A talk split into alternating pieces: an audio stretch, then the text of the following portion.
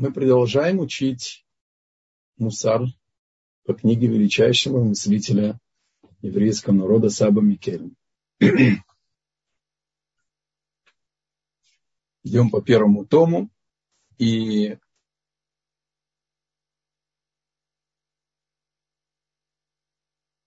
Саба Микель спрашивает. Написано в Торе, спроси о прежних днях, которые были до тебя, со дня, когда сотворил Бог человека на земле. Слышал ли народ глаз Бога из огня, как слышал ты, остался в живых? Пытался ли Бог прийти, взять себе народ из среды народов со знамениями, чудесами, войной, рукой крепкой?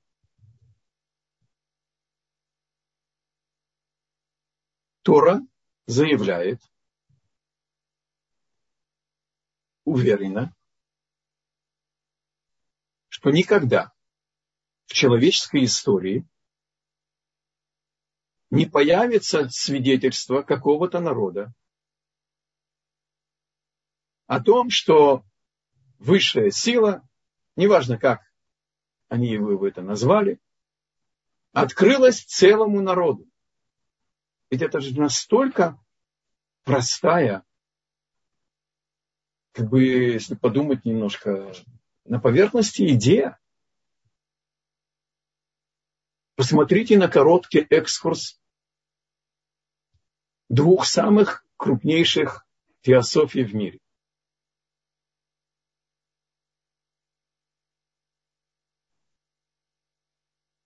Христианская версия появления, проявления воли Бога по их пониманию в нашем мире – Сколько там было свидетелей?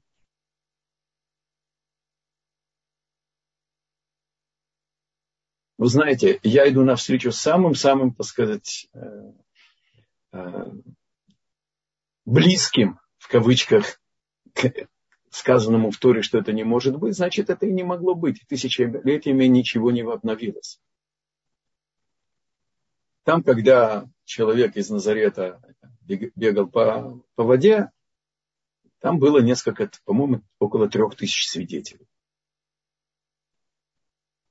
Но когда он там вознесся на небо,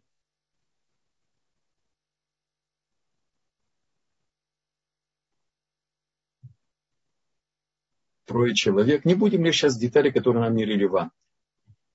Начало исламского миропонимания.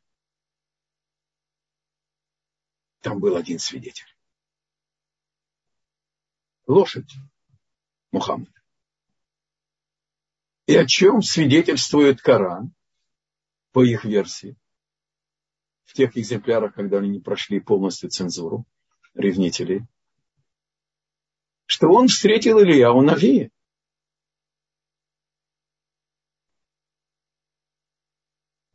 То есть несколько миллиардов человек более миллиарда христиан и более миллиарда мусульман.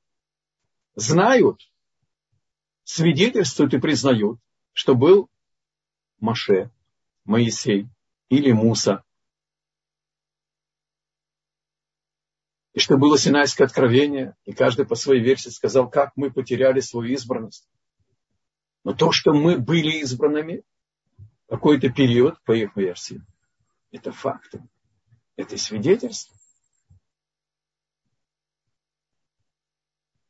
На уроках можно задавать самые резкие вопросы.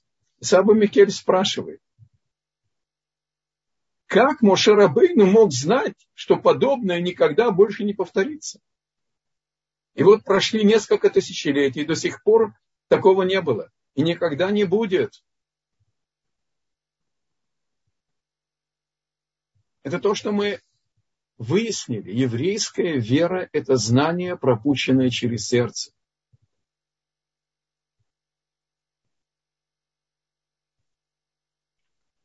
Только мы находимся в сложной ситуации. Сабу Микелем описывает, что воспитание его поколения, напомню, может быть, кто-то присоединился сейчас, да, Саба Микельм творил в начале 20 века. На территории Беларуси Западная Беларусь. И Литва, там на границе. Кельм – это литовская деревенька, близкая с границей значит, Пруссии тогда же. В любом случае,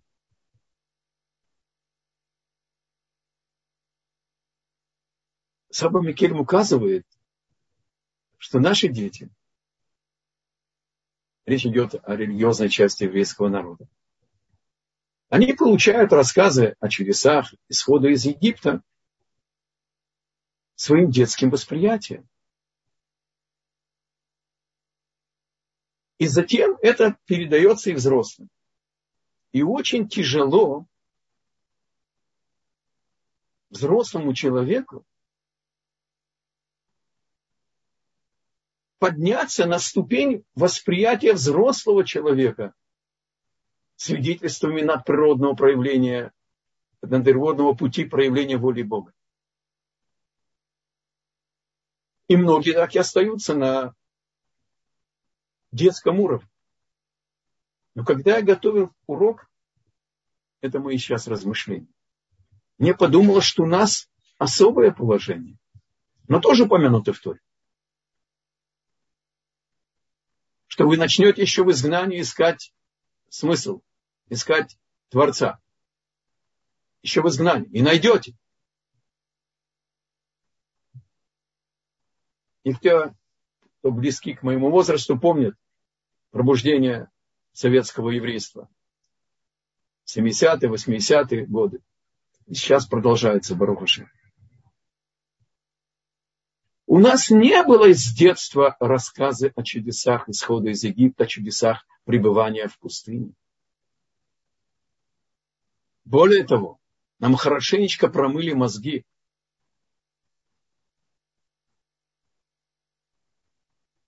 возьмешь в руки, маешь вещь, что существует только материя.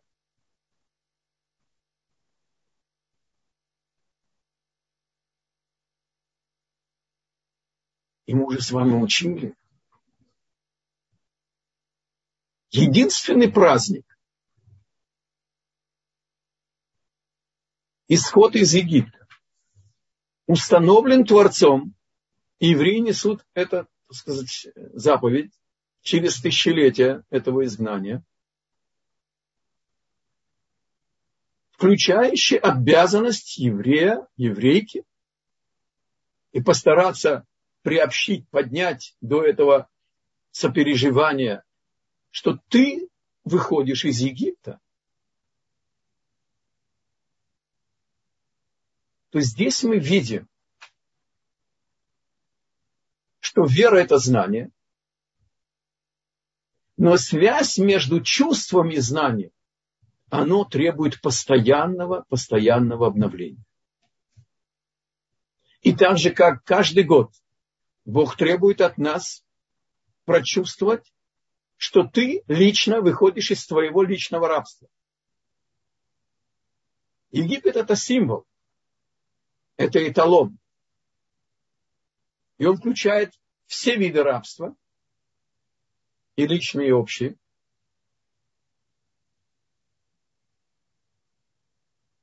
Но есть еще в описании, в описании значит, исхода из Египта детали, и о них будет наш урок.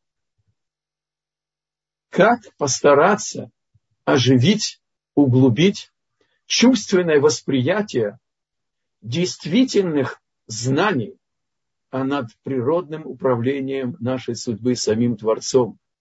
О всех чудесах, которые мы, выходя из Египта, мы, получая Тору, ходили 40 лет по пустыне. И из заповеди ощутить каждый год свое личное избавление от рабства, выхода из Египта, мы получаем личную, уникальную нашу Тору. Тен ханкину бетаратеха, дай нам нашу долю в твоей Торе. Это мы с вами учили. И Саба Микель свидетельствует и благодарит сына за карту Для нас это все сейчас совершенно ясно, и все знакомы с этими вещами. А это, очевидно, для него дошло. Карта стоянок 40-летнего скитания еврейского народа после выхода из Египта.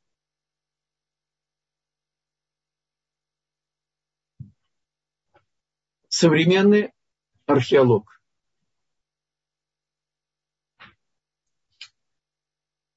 Ешуа Эцион, археолог, подарил нам современнейшие исследования Синайского полуострова.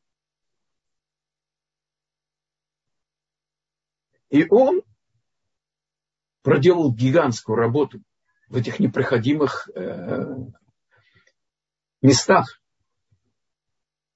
И он нашел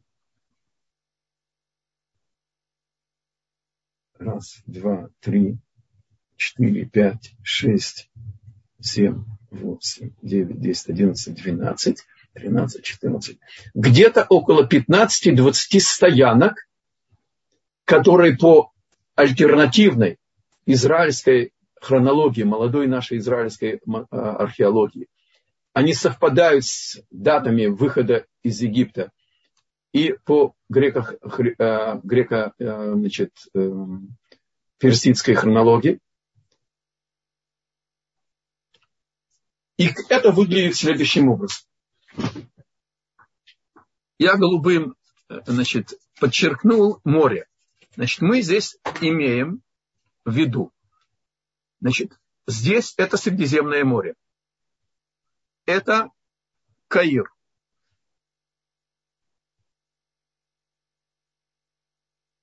Это Суэцкий полуостров. И черными точками упомянуты остановки. Это напротив Каира, так когда евреи убегали. И дальше одна, две, три, четыре, пять, шесть, семь и так далее, по кругу, идет по границе Синайского полуострова. А в середине это Набель Муса, это по значит, традиции э, ишмаильтян, исламской традиции, это гора Моше, это Синай. Так? И здесь идут еще несколько стоянок. Что характеризует эти стоянки? Во-первых, они проходят по совершенно непригодными для жизни людей местам. А вышло, мы не совсем знаем, сколько в среднем было детей. 600 тысяч мужиков старше 20-летнего возраста. И столько же женщин обычно в мире было, да? Миллион двести. И дальше до 20-летнего возраста дети, и после 60-летнего возраста еще пожилые люди. Не молодые. Не старики. То есть где-то около трех с небольшим или с большим или меньшим миллионов человек. Ваш покорный слуга занимался альпинизмом. И мы проходили курс скалолазания. Пройти по Синайскому полуострову с полным снаряжением альпинистским. В день, может быть, где-то там 5-7 километров, это будет очень-очень похвально. Это совершенно непроходимые ущелья. Отсутствие воды. И все зафиксировано в Пятикнижье. Все эти стоянки. И, кстати, это не было наказанием, это не было испытанием для евреев, потому что облако их защищало от зноя, оно символизировало о божественном присутствии, которое их сопровождало. Но человек не может воспринимать духовное в чистом виде. И нас не трогали ни ядовитые змеи, ни скорпионы, которых там было полно.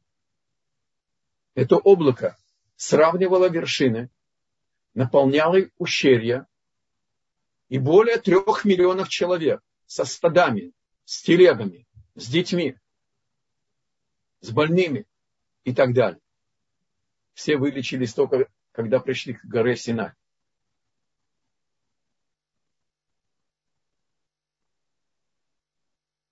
Сопровождаемые несколькими передвигаемыми с ними чудесами. Это источник Мирьям, вода, они получали воду из скал, которых проходили мимо которых. Из этих скал этот виртуальный источник давал воду. Но вернемся к Иешуа Циону. Он обратил внимание, что на стоянках кочевников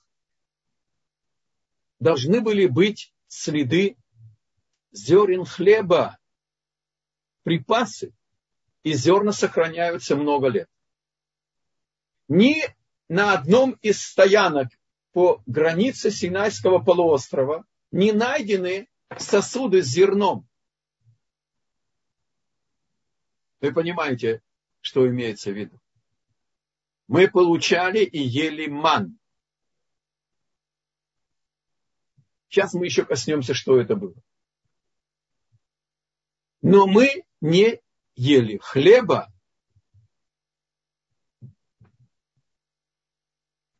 Нахманит приводит мнение Рамбама Маймонида о том, что за 40 лет Бог нас перемещал с одной стоянки к другую 42 раза. Это не было там каждый день, каждую неделю, каждый месяц. Собирайте свои шатры, собирайте свое, так сказать, имущество и передвигайтесь.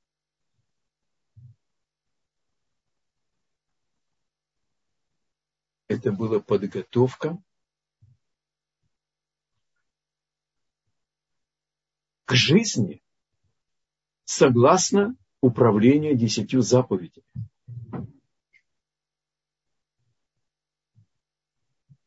Когда божественное присутствие находится в прямом контакте с, с нами,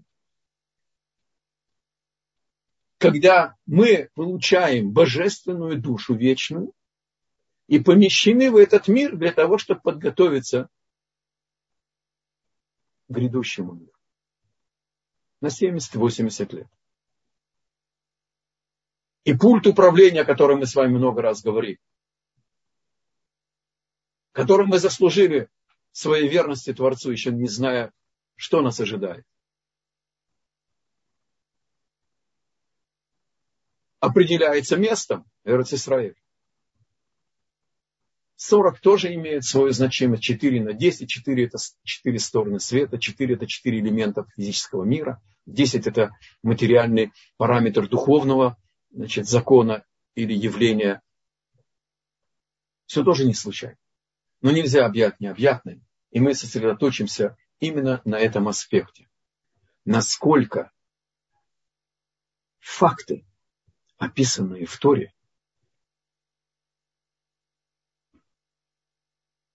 написаны для возможности нам укреплять нашу веру через обновление чувственного восприятия этих фактов.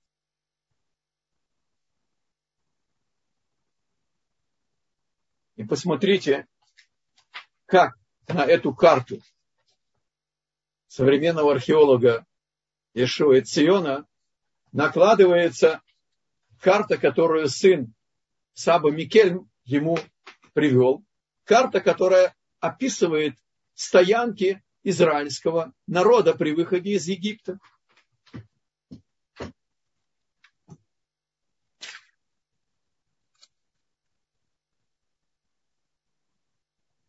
Обратите внимание, это Каир тут, это Средиземное море. Это Синай. Только масштаб меньше. Это Синайский полуостров. Помните, прежнюю карту, где стоянки были по краю Синайского полуострова, верно? А теперь посмотрите, как это накладывается случайно, как все в этом мире, на карту стоянок. И здесь есть стоянки, которые вы посмотрите, это э, значит, в, книге Бамидбар, 33 глава, стоянки Эйлем, Ямсуф, Мидбар Син, Алуш, Синай,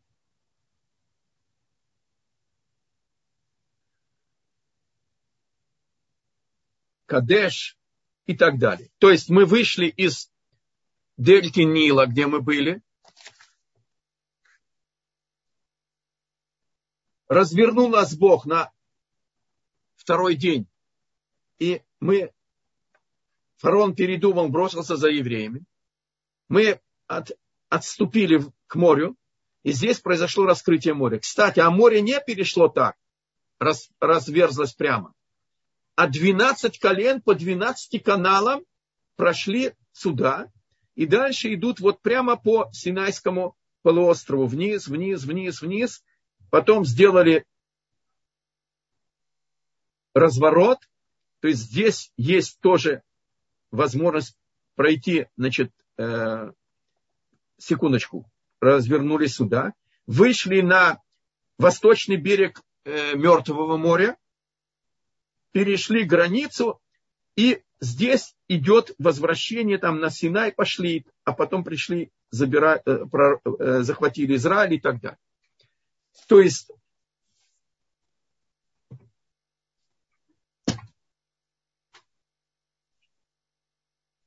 задействовать объективное, независимое мышление, оставить в стороне аксиомы что чудес быть не может, потому что не может быть. И тут нас еще усложняет нашу ситуацию. Мы не получили с молоком мамы рассказа о выходе из Египта. У нас не было достаточной информации, нас ее лишили. Цензура кагибистская. И более того, как я указал, нам еще хорошенько промыли мозги, что, не дай Бог, страшно говорить, что Танах, Тора, Невиим и Ктувим, Пятикнижье, пророки и Писания, это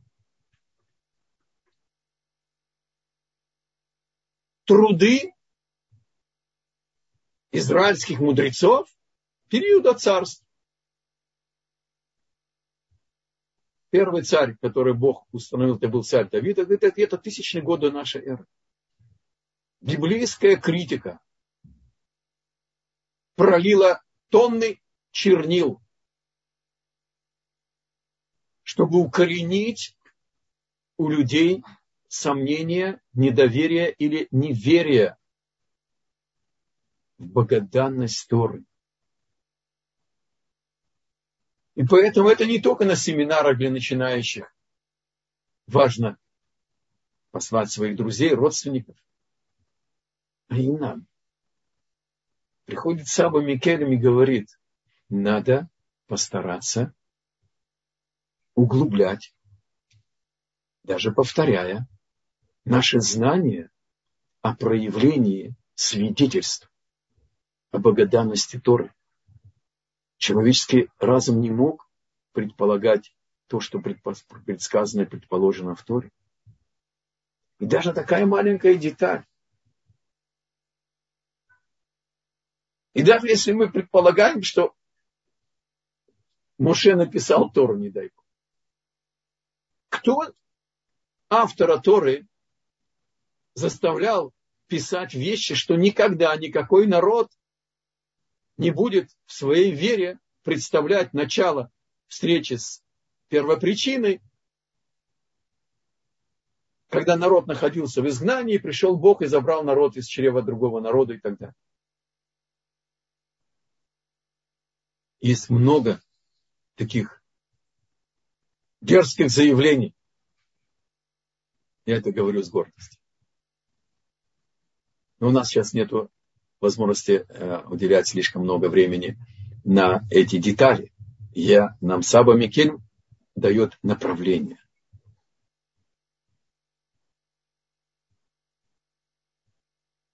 Преображение, преображение, да, преображение нашего воображаемого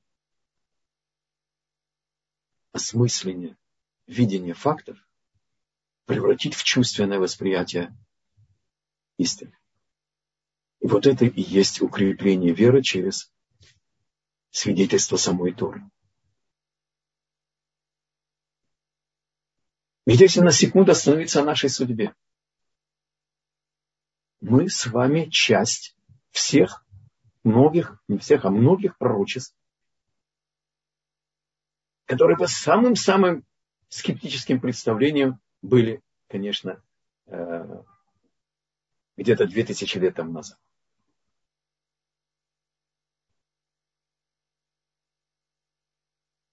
Предсказано четыре изгнания. Археология доказала, что был Авраам. Назвали его Ибрагимом.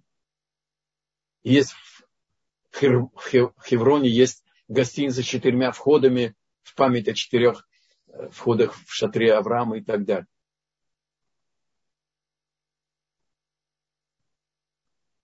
У нас есть свидетельство о том, что Авраам победил четырех царей. И выяснилось, что это четыре царя, это четыре изгнания, которые мы в том порядке, в каком Тора упоминает, это были цари Вавилона, Персии, Мидии, э, Греции и Рим. И так наша судьба и сложилась, когда мы выбрали один из вариантов. Это не было обязательно. Помните, пророчество Израиля, еврейское пророчество не обусловлено. Если будет себя вести так, будет один сценарий, будет если иначе, будет другой сценарий. А мы выбрали золотого тельца и вошли в силу вариант четырех изгнаний. А мог бы закончиться Синайским семинаром э, исправления греха первого человека, и мы бы не были бы сейчас в нашем качестве. Мы были же в начале этих 600 тысяч а, эталонных душ, и мы были на горе Синай. И Моше бы был бы Машеях, и мы бы исправили грех первого человека, сделали то, что он не доделал, и вошли бы в вечный мир. В любом случае, оказывается, что детали, описанные в Торе, они являются материалом для укрепления нашей веры, для превращения знания в чувство. И Саба Микель останавливается на ман.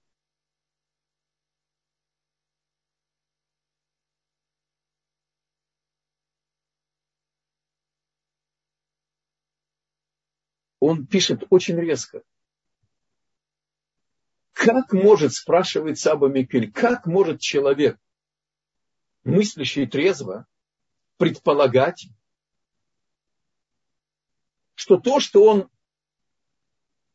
творит, то, что он делает, то, что он строит, то, что он пашет и так далее, это результат его усилий. Сила моей мышцы дала мне это богатство. Он выражается еще резче, я только не привожу дословно его слов. Ему было позволено так говорить.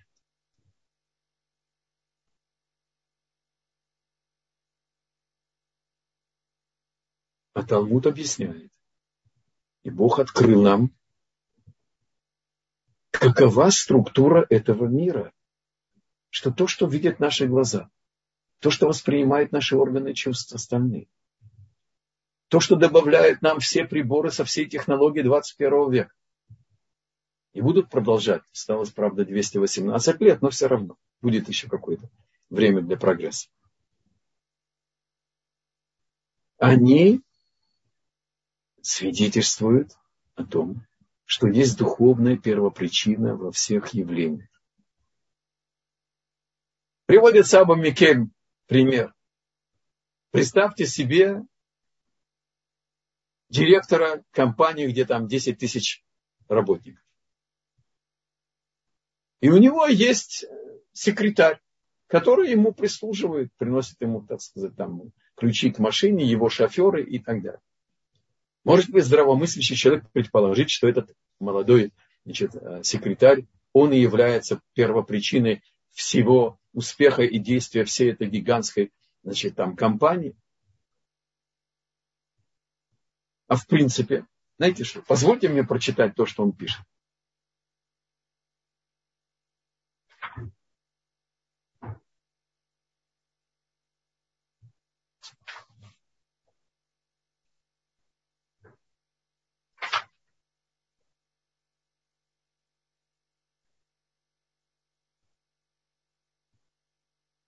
Аналогично этому никто из людей не способен поддерживать свою физическую жизнь.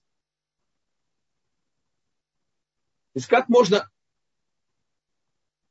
понять, считать и действовать согласно знанию, что это я своими усилиями, моими талантами, моими знаниями, моими э, силами и моими, так сказать, способностями организовать людей, союзниками, коллегами и так далее – я творю, значит, он говорит, разве мы поддерживаем свою жизнь тем, что мы кладем в рот пищу? А всю работу по обеспечению его жизнедеятельности осуществляются многочисленные органы тела, соответственно, Творцу. Мы не управляем кровотечением и вегетативной системой, и не биотоками мозга, и не биотоками слухового аппарата нашего чуда. Как сказано царем Давидом, посмотри на свое тело, и ты увидишь Творца, откроешь. Да? То есть Бог установил каждому из функций нашего тела духовную причину. И Бог осуществляет человека в каждый данный момент. Эти духовные корни, они притягивают, удерживают, усиливают питательные вещества и насыщают ими кровь. Разве человек регулирует работу своего кровеносных сосудов, обеспечивающих его жизнеспособность? А сколько должна сделать почва и, несомненно, множество малахим, чтобы вырастить плоды и довести их до состояния, подходящего для употребления людей? Разве кто-нибудь из нас заботится о правильной и регулярной работе органов своего тела? Что же сам человек для, делает для поддержания своей жизни? Он только подносит ложку к своему рту. А если мы скажем, что способность управлять жизнью коренится в мышлении, давайте задумаемся, говорит Саба Микель, кто дарует, дарует, человеку разум? Может быть, он приобрел его в магазине или способен компенсировать недостатком своего понимания? Разум дает Творец.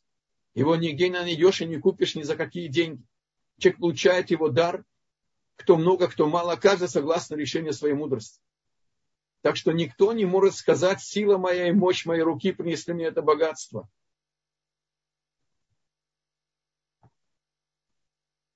Я когда размышляла об этом,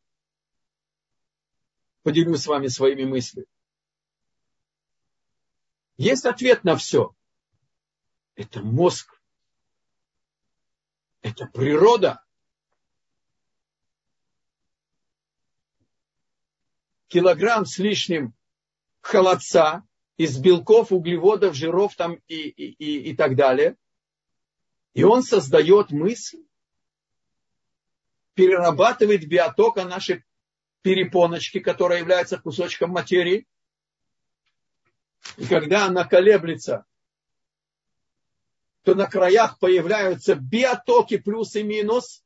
Эти биотоки передаются в мозг, и он их превращает в слова, а потом наши мысли, этот килограмм с чем-то холодца превращает в биотоки, которые приводят в действие диафрагму, голосовые связки, э, губы, зубы, э, мимику.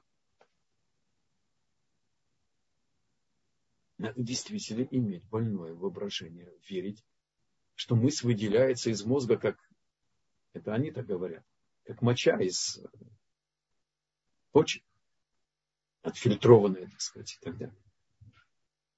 Есть духовная часть в мире.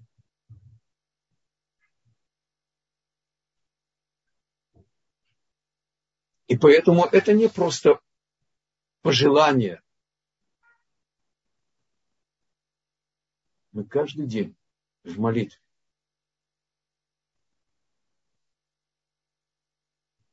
в Исраэль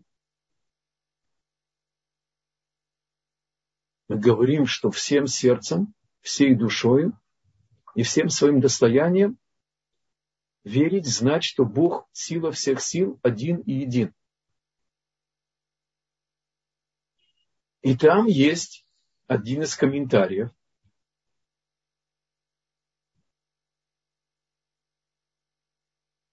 Имя Бога, тетраграмматон, Адой иной. Можно на уроке полностью говорить, но мой учитель, Цехар Садик Рав Бенемин Ифрати, Рош, первые ишевые для русских евреев, русскоговорящих евреев в Иерусалиме, Раббиним Ефрати, он всегда говорил это с изменением, чтобы не произносить даже на уроке, поэтому я так и говорю. Так одно из объяснений, о чем мы должны мыслить, когда мы говорим, что Шем Аднут, Адой иной, что он конечная цель всех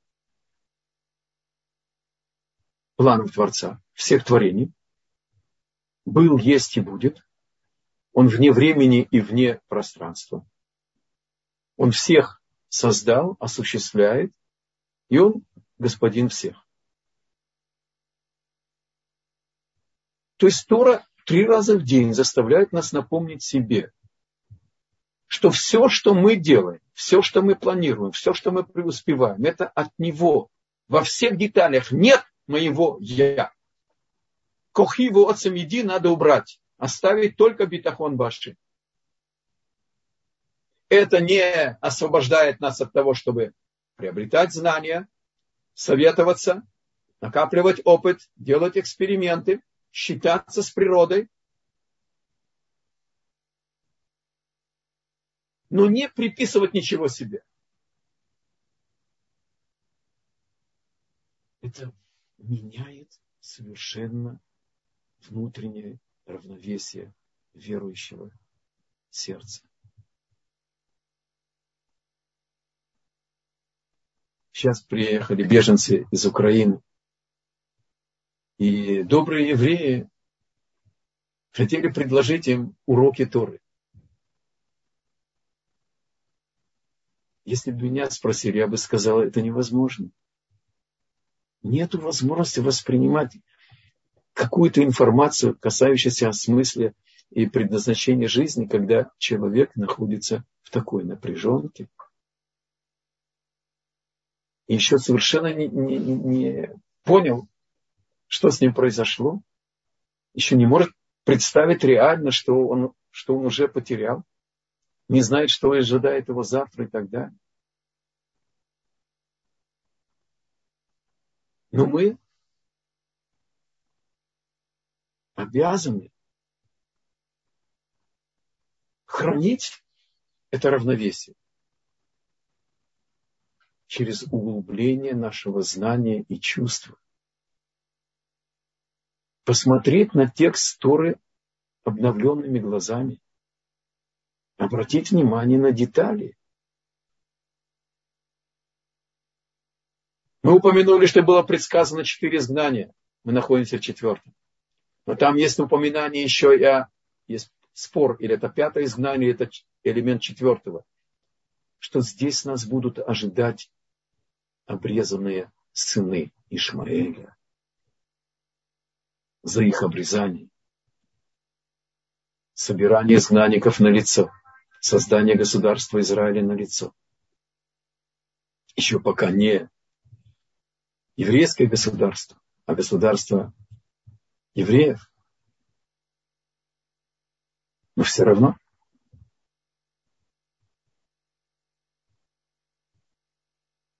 предсказано, что нам будут противостоять ишмаильтяне. И так далее, и так далее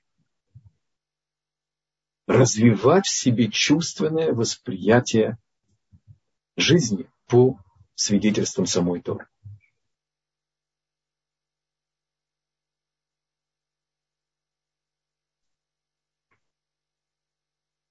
И завершает Саба Микельми говорит.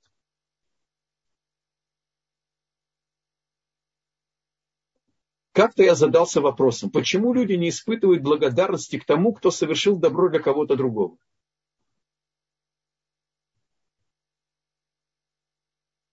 Конечно, потому что человек любит самого себя. То есть кто-то помог кому-то,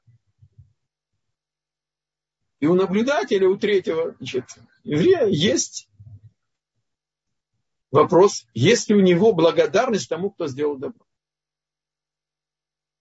Без того, что он вообще получил что-то от этого. Он доволен, когда приятно ему самому. Но остается равнодушным, если помощь оказана другому. Отсюда ясный вывод Мусара, насколько люди далеки от любви к ближнему. То, что мы с вами учим, возлюби ближнего как самого себя. И он приводит и говорит, что если бы мы понимали, как учит нас Манна, который каждый день выпадала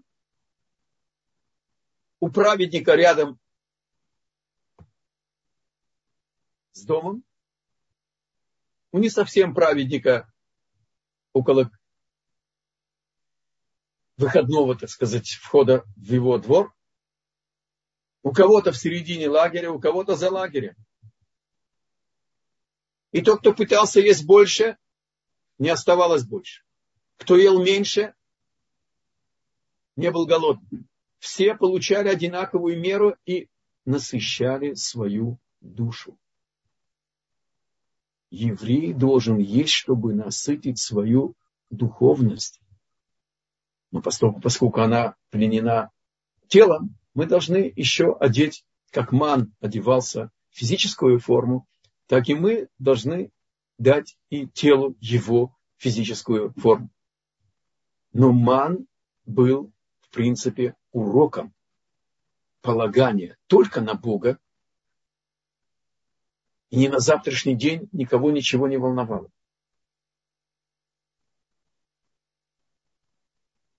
Но самое главное, Бог готовил людей к вере, что Творец абсолютное добро, что Улам Хесет и Бане безграничное, бескорыстное добро. И что Бог нас обновляет и продолжает содержать. Так если мы проникаемся чувством благодарности тому, кто сделал нам добро частное, или много раз добро, Какое же чувство благодарности должно нас переполнить, когда мы проникнемся тем, что все наше бытие во всех сферах она от него, постоянно. Было, есть и будет. И после прихода Машеха с Божьей помощью будет вечно. А тот, кто любит того, кто ему помогает, он проникается к нему расположением ко всем его требованиям, ко всем его просьбам, ко всем его обращениям. Вот как строится прививка. От ставки на свои силы, как углубляется битахон, упование только на Творца. И мы удостаиваемся мана, когда все, что нам необходимо, оно есть, и оно дается каждый день, в зависимости от того, что просит человек, на кого он делает ставку и как он видит свою потребность исправлять грех общего человека, вкалывать в поте лица, добывать хлеб насущный.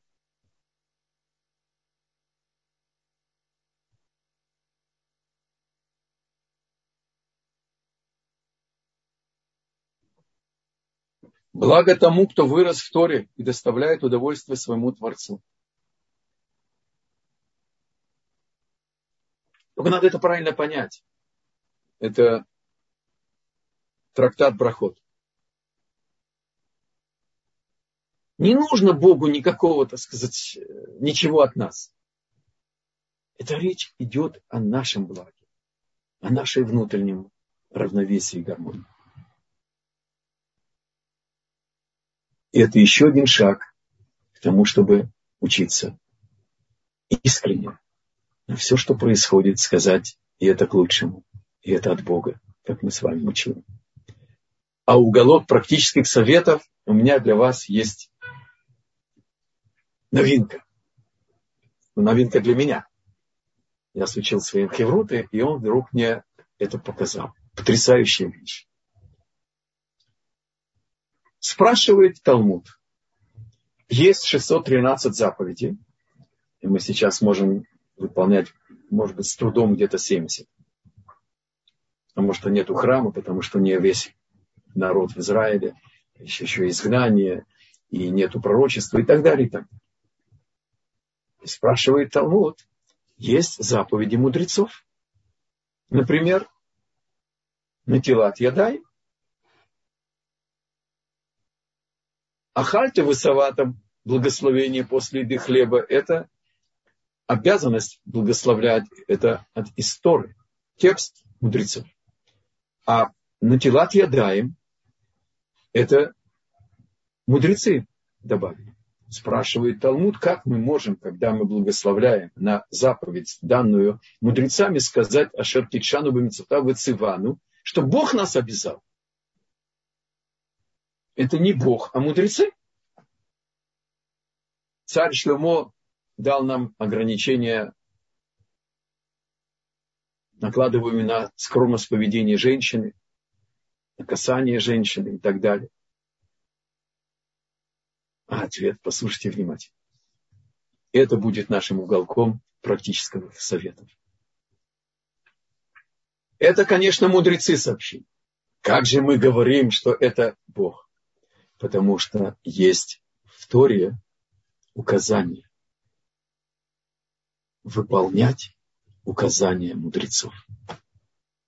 И подчеркивает Тора и говорит, вплоть до того, как мы доверились Богу, это я добавляю объяснение, как мы доверились Богу на горе Сина и сказали на Сева Нишма, еще не зная, что от нас потребуется. Приняли, прониклись с доверием Богу и принесли присягу. Мы будем выполнять все, что ты скажешь.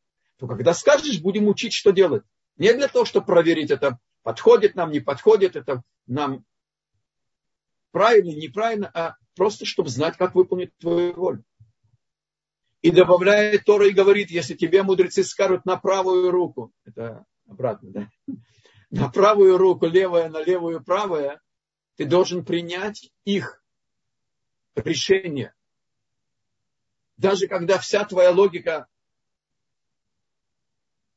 восстает против указания Торы. Классический пример известно, да? Два друга, у одного фляга его осталось. И если они оба поделятся по половине этой фляги, оба погибнут. И теперь кто должен, если кто-то уступит всю флягу, так тот, кто уступил, погибнет, а тот, кто получит флягу, выживет. И Тора говорит, что не имеет права хозяин, хозяин фляги э, поделиться.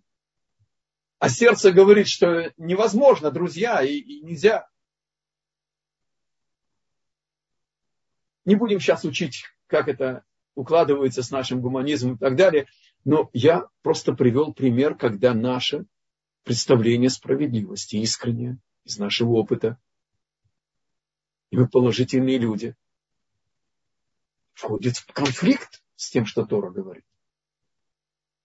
Тора говорит, что есть заповедь, которая продлевает дни э, детей, когда они уважают родителей. Но приходит Тора и говорит, что уважение родителей дает долголетие и благословение детям, когда они уважают родителей. Но сначала нужно эту заповедь выполнять за счет родителей. Да-да, я не оговорился. За счет родителей, пока у них есть. А если у них кончились их ресурсы, тогда за свой счет, но до границы бюджета, который требуется для твоей семьи, дорогой сыниш, сынишка, дорогая доченька. Ва, это уж совсем неприемлемо. Сколько семей разрушено было, когда любящий сын или любящая дочка вкладывали все в своих родителей. Тора не ханжа. И она говорит, дорогой сын, дор... Э, дочка нет, потому что это не скромно для женщины. А мужику придется пойти и прилагать усилия или дополнительную работу, или собирать милостыню для родителей, устроить их в какой-то хороший дом и так далее, и так далее, но не за счет своей семьи.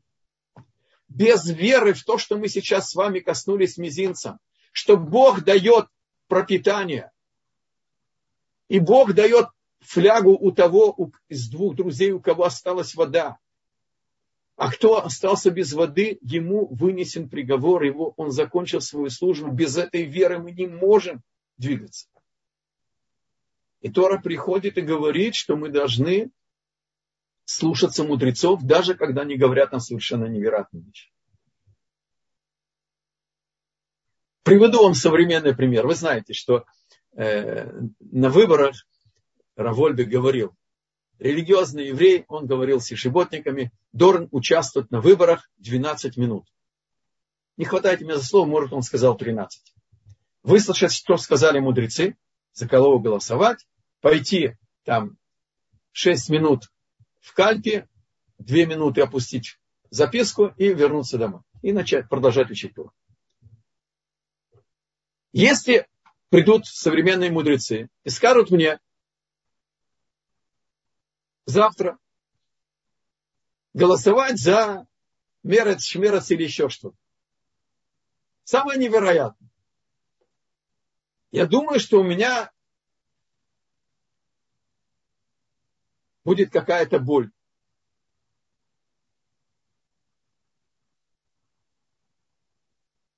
Какая-то первичная, помните, как мы с вами учили, реакция такая, ну, невозможно, как это может быть. А может быть и нет, я еще не знаю. Это мы растем с каждым уроком, с каждым днем. И придется по-хорошему или по-лучшему пойти и выполнить эту волю. Даже когда тебе скажут налево и право, и направо и лево. А поэтому, если мы, когда мы благословляем на заповедь мудрецов, а на телат ядаем, в, э, при, значит, э, когда мы благословляем на плоды, которые, которыми не прославилась, значит, э, Эрцисраэль, или там помимо вина, там масла и, и пшеницы и так далее.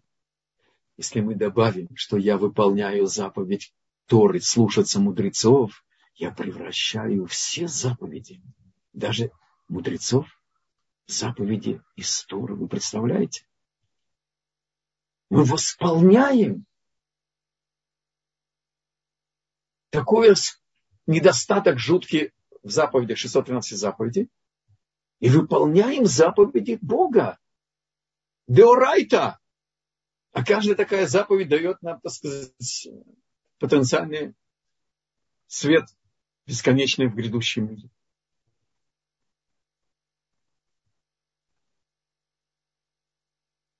Это мудрец, я не успел сейчас, э, просто нет времени, я не успел эм, значит, запомнить его имя. Э, он американско-англоязычный, э, в Америке живет еврей. Он получил согласие на его комментарий. Значит, я сейчас подумаю, надо было бы это перевести. Маленькая брошюрка. Вот, но идею я взял из нее. Вот такая, такая простая вещь все заповеди мудрецов учиться напоминать себе, что я это выполняю не просто так, потому что мудрецы сказали, а я выполняю это, выполняя заповеди истории, слушаться мудрецов. Пожалуйста, вопрос. Спасибо большое. Есть вопрос такого характера. И можно ли знаниями Торы, мудрецов, если это учишь с раввином, разрушить веру в Творца? Если да, то как и почему?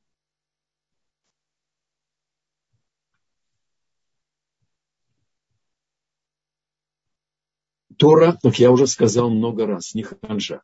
Она нам описывает, как... Ведь Тора была дана людям.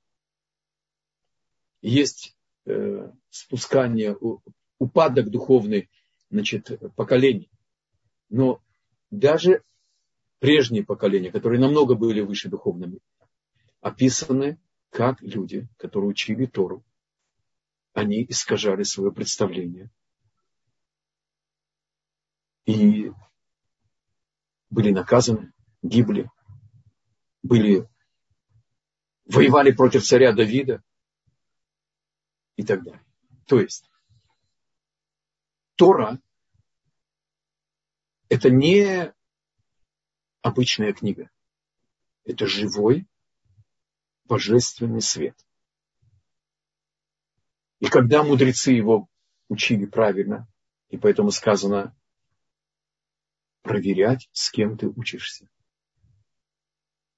Проверять книги, по которым мы учимся. И сейчас размножилась такая ошибка, я знаю многих, э, мое поколение и более молодые, талантливейшие э, мудрецы молодые, и они написали оригинальные книги, но они не пошли к главам поколения, мудрецам получить рекомендацию. И это большой изъян. Как бы человеку не знал, лучше проверить с мудрецами. Есть тонкости, которые только мудрец может подкорректировать и так далее.